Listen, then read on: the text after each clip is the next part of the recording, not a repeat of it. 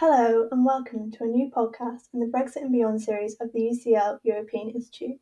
I'm Anisha Jatakia. I'm a Brexit research intern at the European Institute, and today I'm delighted to be joined by Uta Staiger, the co founder and executive director of the European Institute, as well as Oliver Patel, European Institute's manager. We're here today to talk about the ongoing coronavirus crisis and what this means for Brexit. I can confirm that we're all definitely self isolating, but this might mean you may hear some background noise while we work from home. So, let's start with the questions. Where are we right now with Brexit negotiations? Okay, so as we all know, the UK left the European Union at the end of January, but we entered a transition period during which obviously EU law continues to apply, so nothing effectively has changed. Um, recall also that both sides sort of took about a month to agree and publish their different mandates. Um, and recall also that there are about 11 thematically structured negotiation teams or groups. And they treat different bits. They treat trades and goods and services, for example, transport, energy, fisheries, etc. Now, the talks are alternating between Brussels and London. And the idea had always been that each round of negotiations would be held every two to three weeks. So the first one got off to a good start, considering. And We had um, the round of talks in uh, Brussels in the first week of March.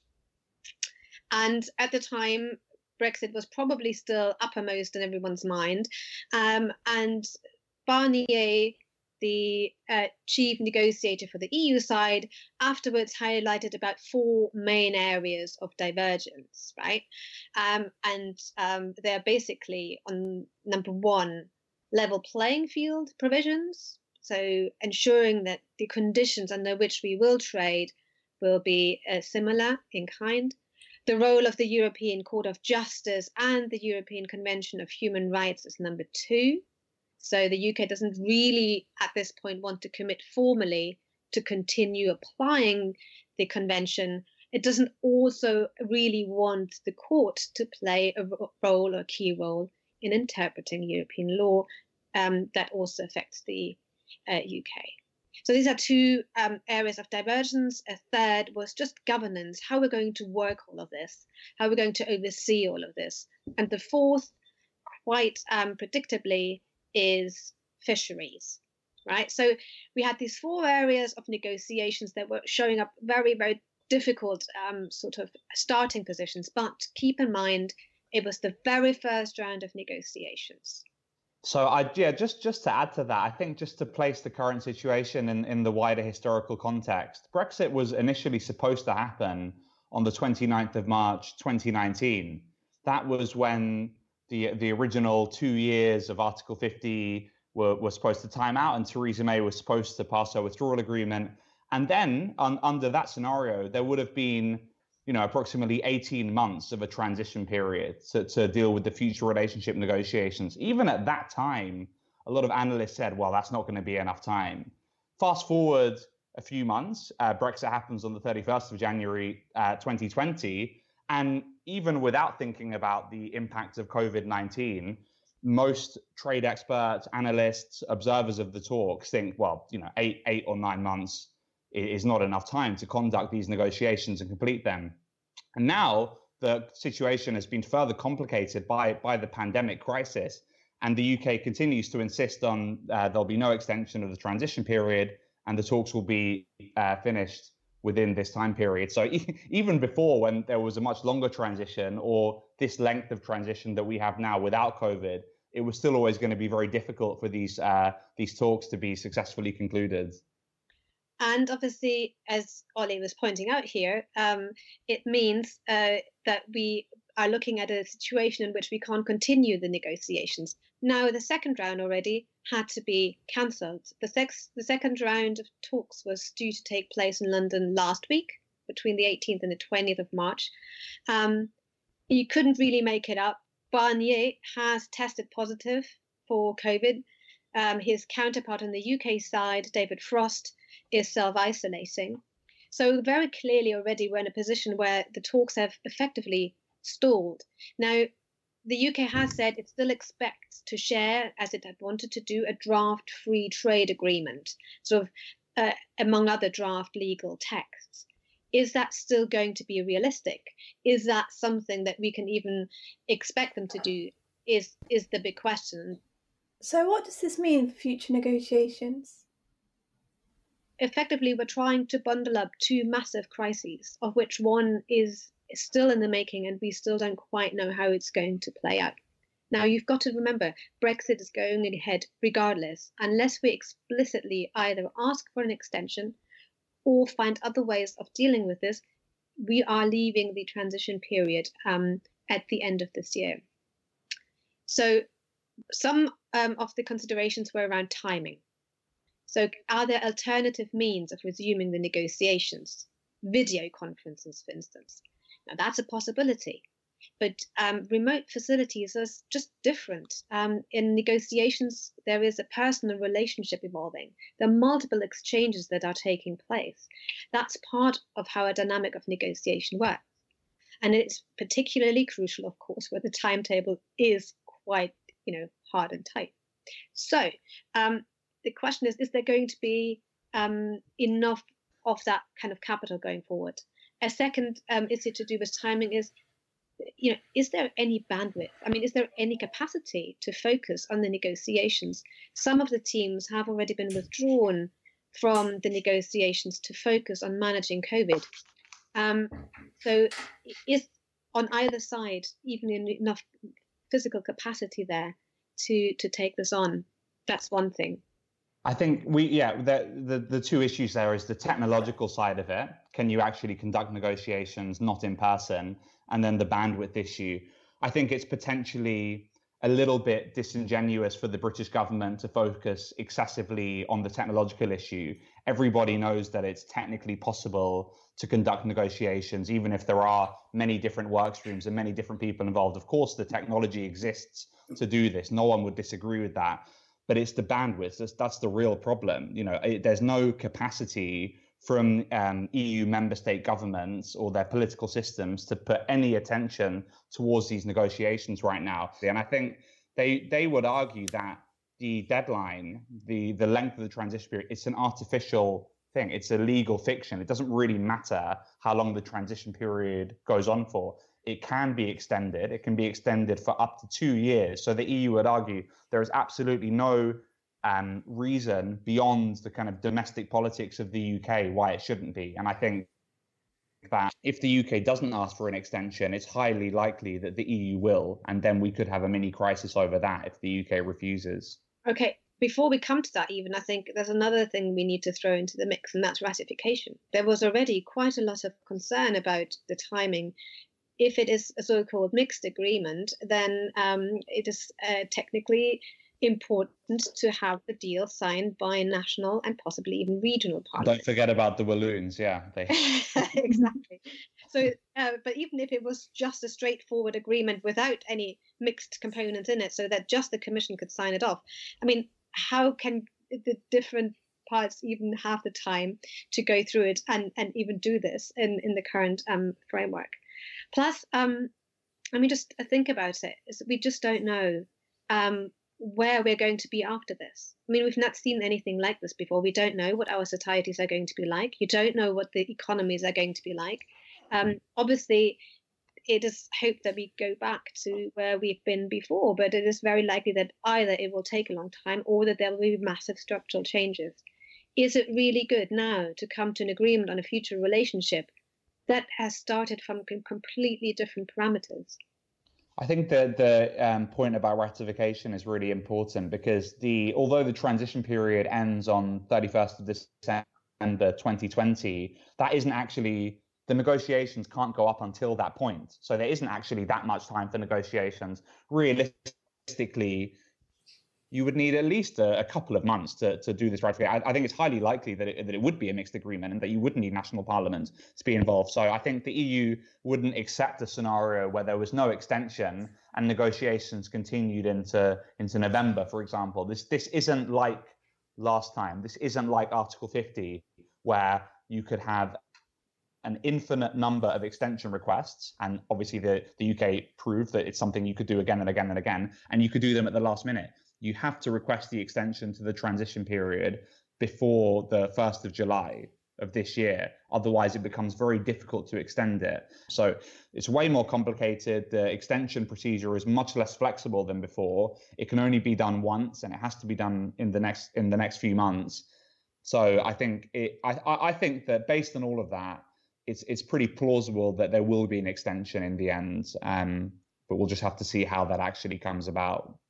That's the big question, isn't it? So we both expect, I suppose, from um, from what I've heard so far, that it is likely the UK will either ask or agree to an extension. However, it's it's important to have a quick look at what that entails. So on the one hand, you could argue there is a lot less public pressure. At the moment, there is actually a petition um, on, on the Parliament's website that calls for an extension to the transition period. Um, there was a similar petition uh, to revoke um, Article 50 before we actually left. And that letter petition that had over 6 million people sign it. Now um, we have fewer than, I think right now it's about um, 12 or 13,000 calling for an extension.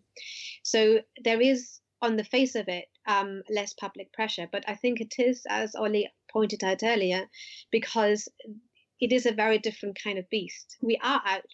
You know, it's done. We have Brexited, and now it's a question of giving us the time to um, to work out a future relationship.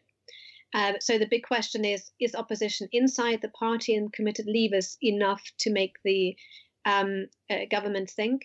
Is it also um, enough of a push at the moment to do what's required legally on the UK side, which is in fact opening withdrawal, the EU Withdrawal Agreement Act, which the UK um, had uh, written in to ensure that a transition extension is unlawful. This is just legislation that you can change, but you would have to change it. I think it's yeah. Just to add a bit of context to that, initially that this this clause in the EU withdrawal agreement bill, as it was passing through Parliament, was added in to basically f- forbid a minister from agreeing to an extension to the transition period. So this this would count either way, both forbids ministers from requesting the extension and also from agreeing to an extension which the EU requests. This was a totally sort of unnecessary provision which which was put in the bill to sort of strengthen Johnson's position with his uh, with his sort of Brexit supporting faction. It, it wasn't really necessary. It, the, the, the UK didn't have to accept uh, an extension or, or request one anyway, so there was no need to make it unlawful. But because of that legislation, it is it is technically unlawful. So despite the fact that under international law, i.e., the withdrawal agreement, there is a provision for an extension which can be requested by either side. In order for the UK to either request or um, approve an EU request for an extension, it has to amend the uh, EU Withdrawal Agreement Act, which wouldn't be difficult. It wouldn't be difficult at all. Not with the majority that Johnson has. Not with the the context of the of the coronavirus crisis. So I think that there there might be a bit of uh, briefing and grandstanding, but in the end, I think that they will be able to amend amend this amend this law so that an extension can be agreed. But I don't think it will happen anytime soon, despite some reports. In fact, uh, that's an interesting question. I think it is possible that um, they will uh, wait until uh, well, for another few weeks um, because, I mean, if you consider it in a in an instrumental way, in a few weeks things are going to be very difficult. Things are going to be heading towards the peak. So um, it will be much easier to mute any opposition to this um, and to sort of hide it among the measures that are going on when really the entire nation is focused on something completely different. Uh, the only thing you could say um, is that obviously one argument for extending um, would be to lessen the economic impact of all of this. But the economic impact from COVID is going to be so big that um, you could technically hide or sort of make less evident the outcomes of um, a Brexit um, specifically right? So that that would be another argument to say mm, maybe they're considering um, um, and, and not not extending. But really, I mean, the challenge is probably about when it's likely to be and for how long it's likely to be. Yeah, I guess one potential if we if we sort of play devil's advocate and think, okay, what if what if there really isn't an extension? What happens then?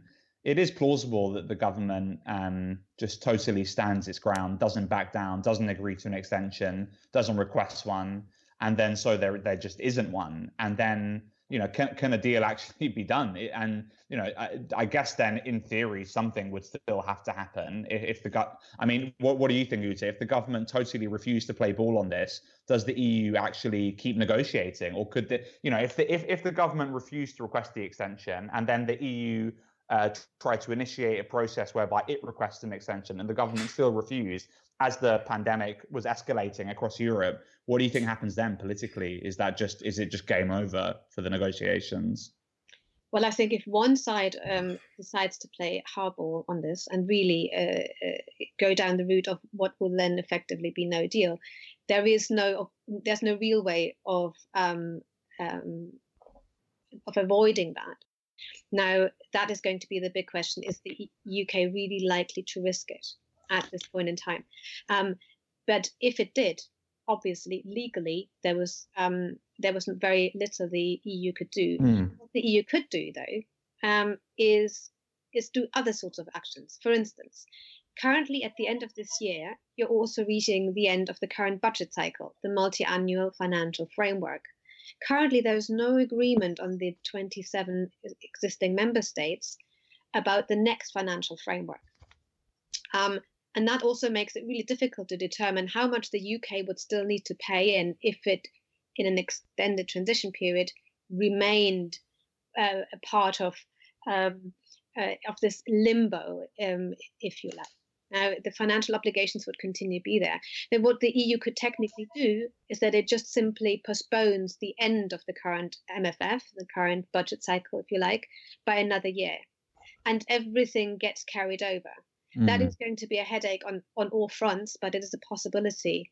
Um, and um, it would allow the UK to continue participating in all relevant EU programs, such as, for example, research funding, if it so chose.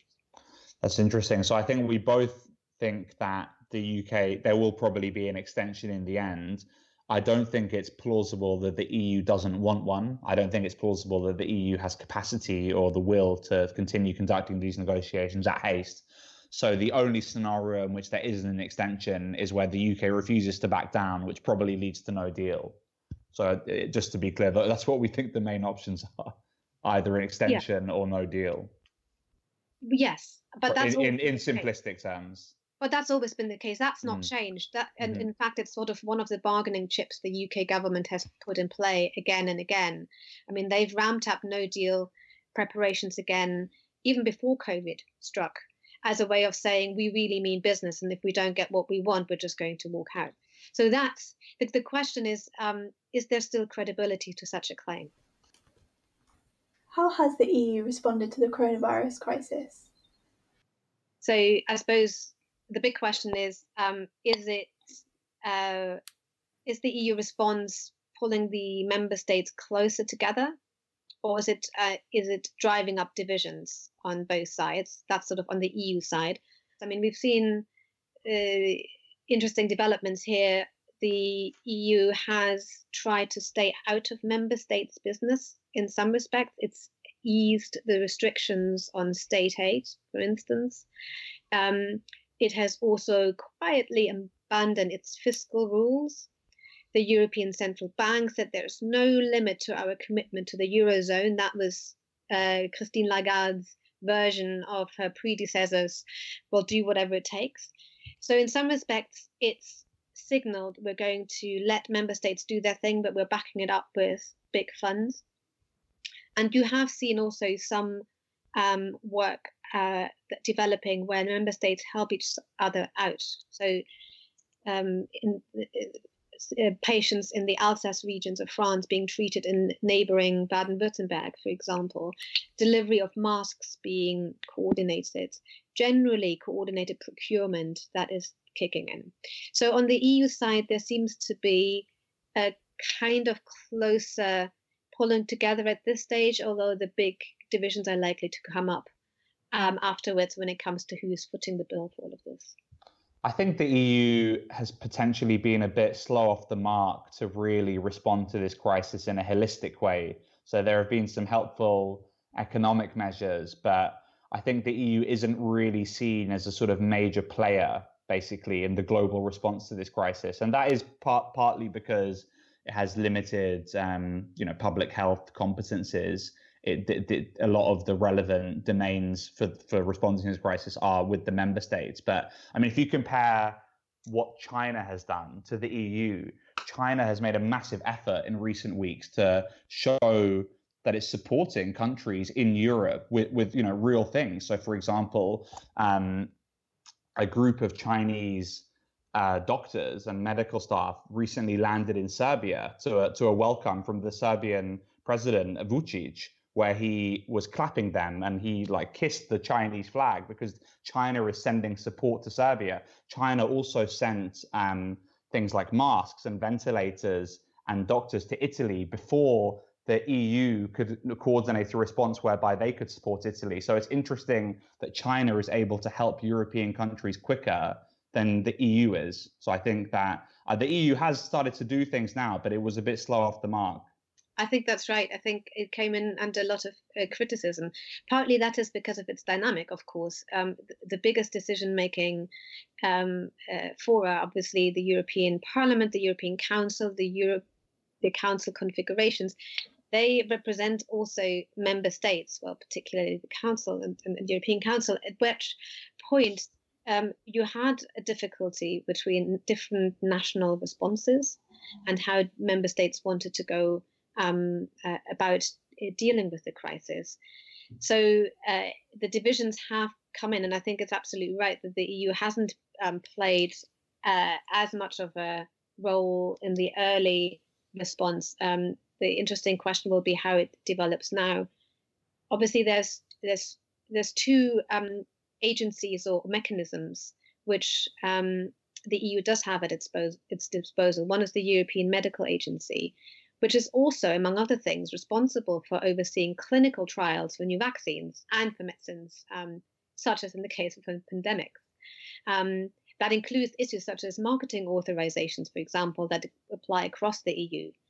Now, um, the UK is no longer part of this. So, how does that affect um, the UK's um, position going forward? We don't yet know because we don't yet have um, uh, the new vaccines um, in, in place. But certainly, one would think that the closer you work together on this, the better at this point in time. Um, and in fact, the UK has already withdrawn from the EU's emergency bulk buying mechanism, right, um, for vaccines and medicines. Um, and that might already be an issue when it comes to speeding up access to those.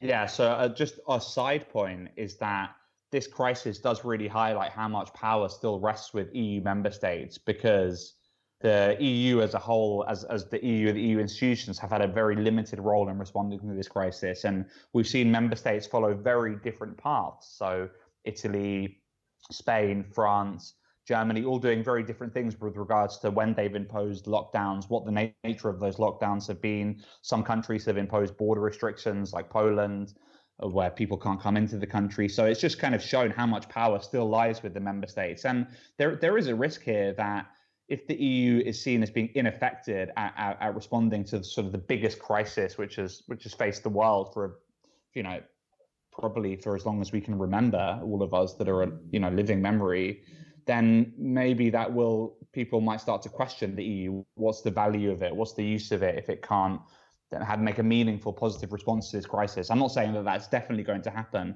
but there is a risk there that the EU is, if not seen as um, damaging or causing issues, maybe seen as slightly irrelevant almost in the context of such a big crisis, especially as different countries are responding in different ways.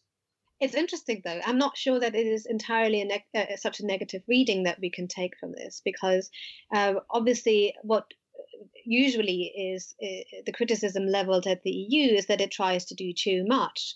Um, actually, what it's shown is that it can let member states deal with their situations which are different depending on on, on each case. It doesn't prescribe how it means, means how they sorry how they're meaning to act.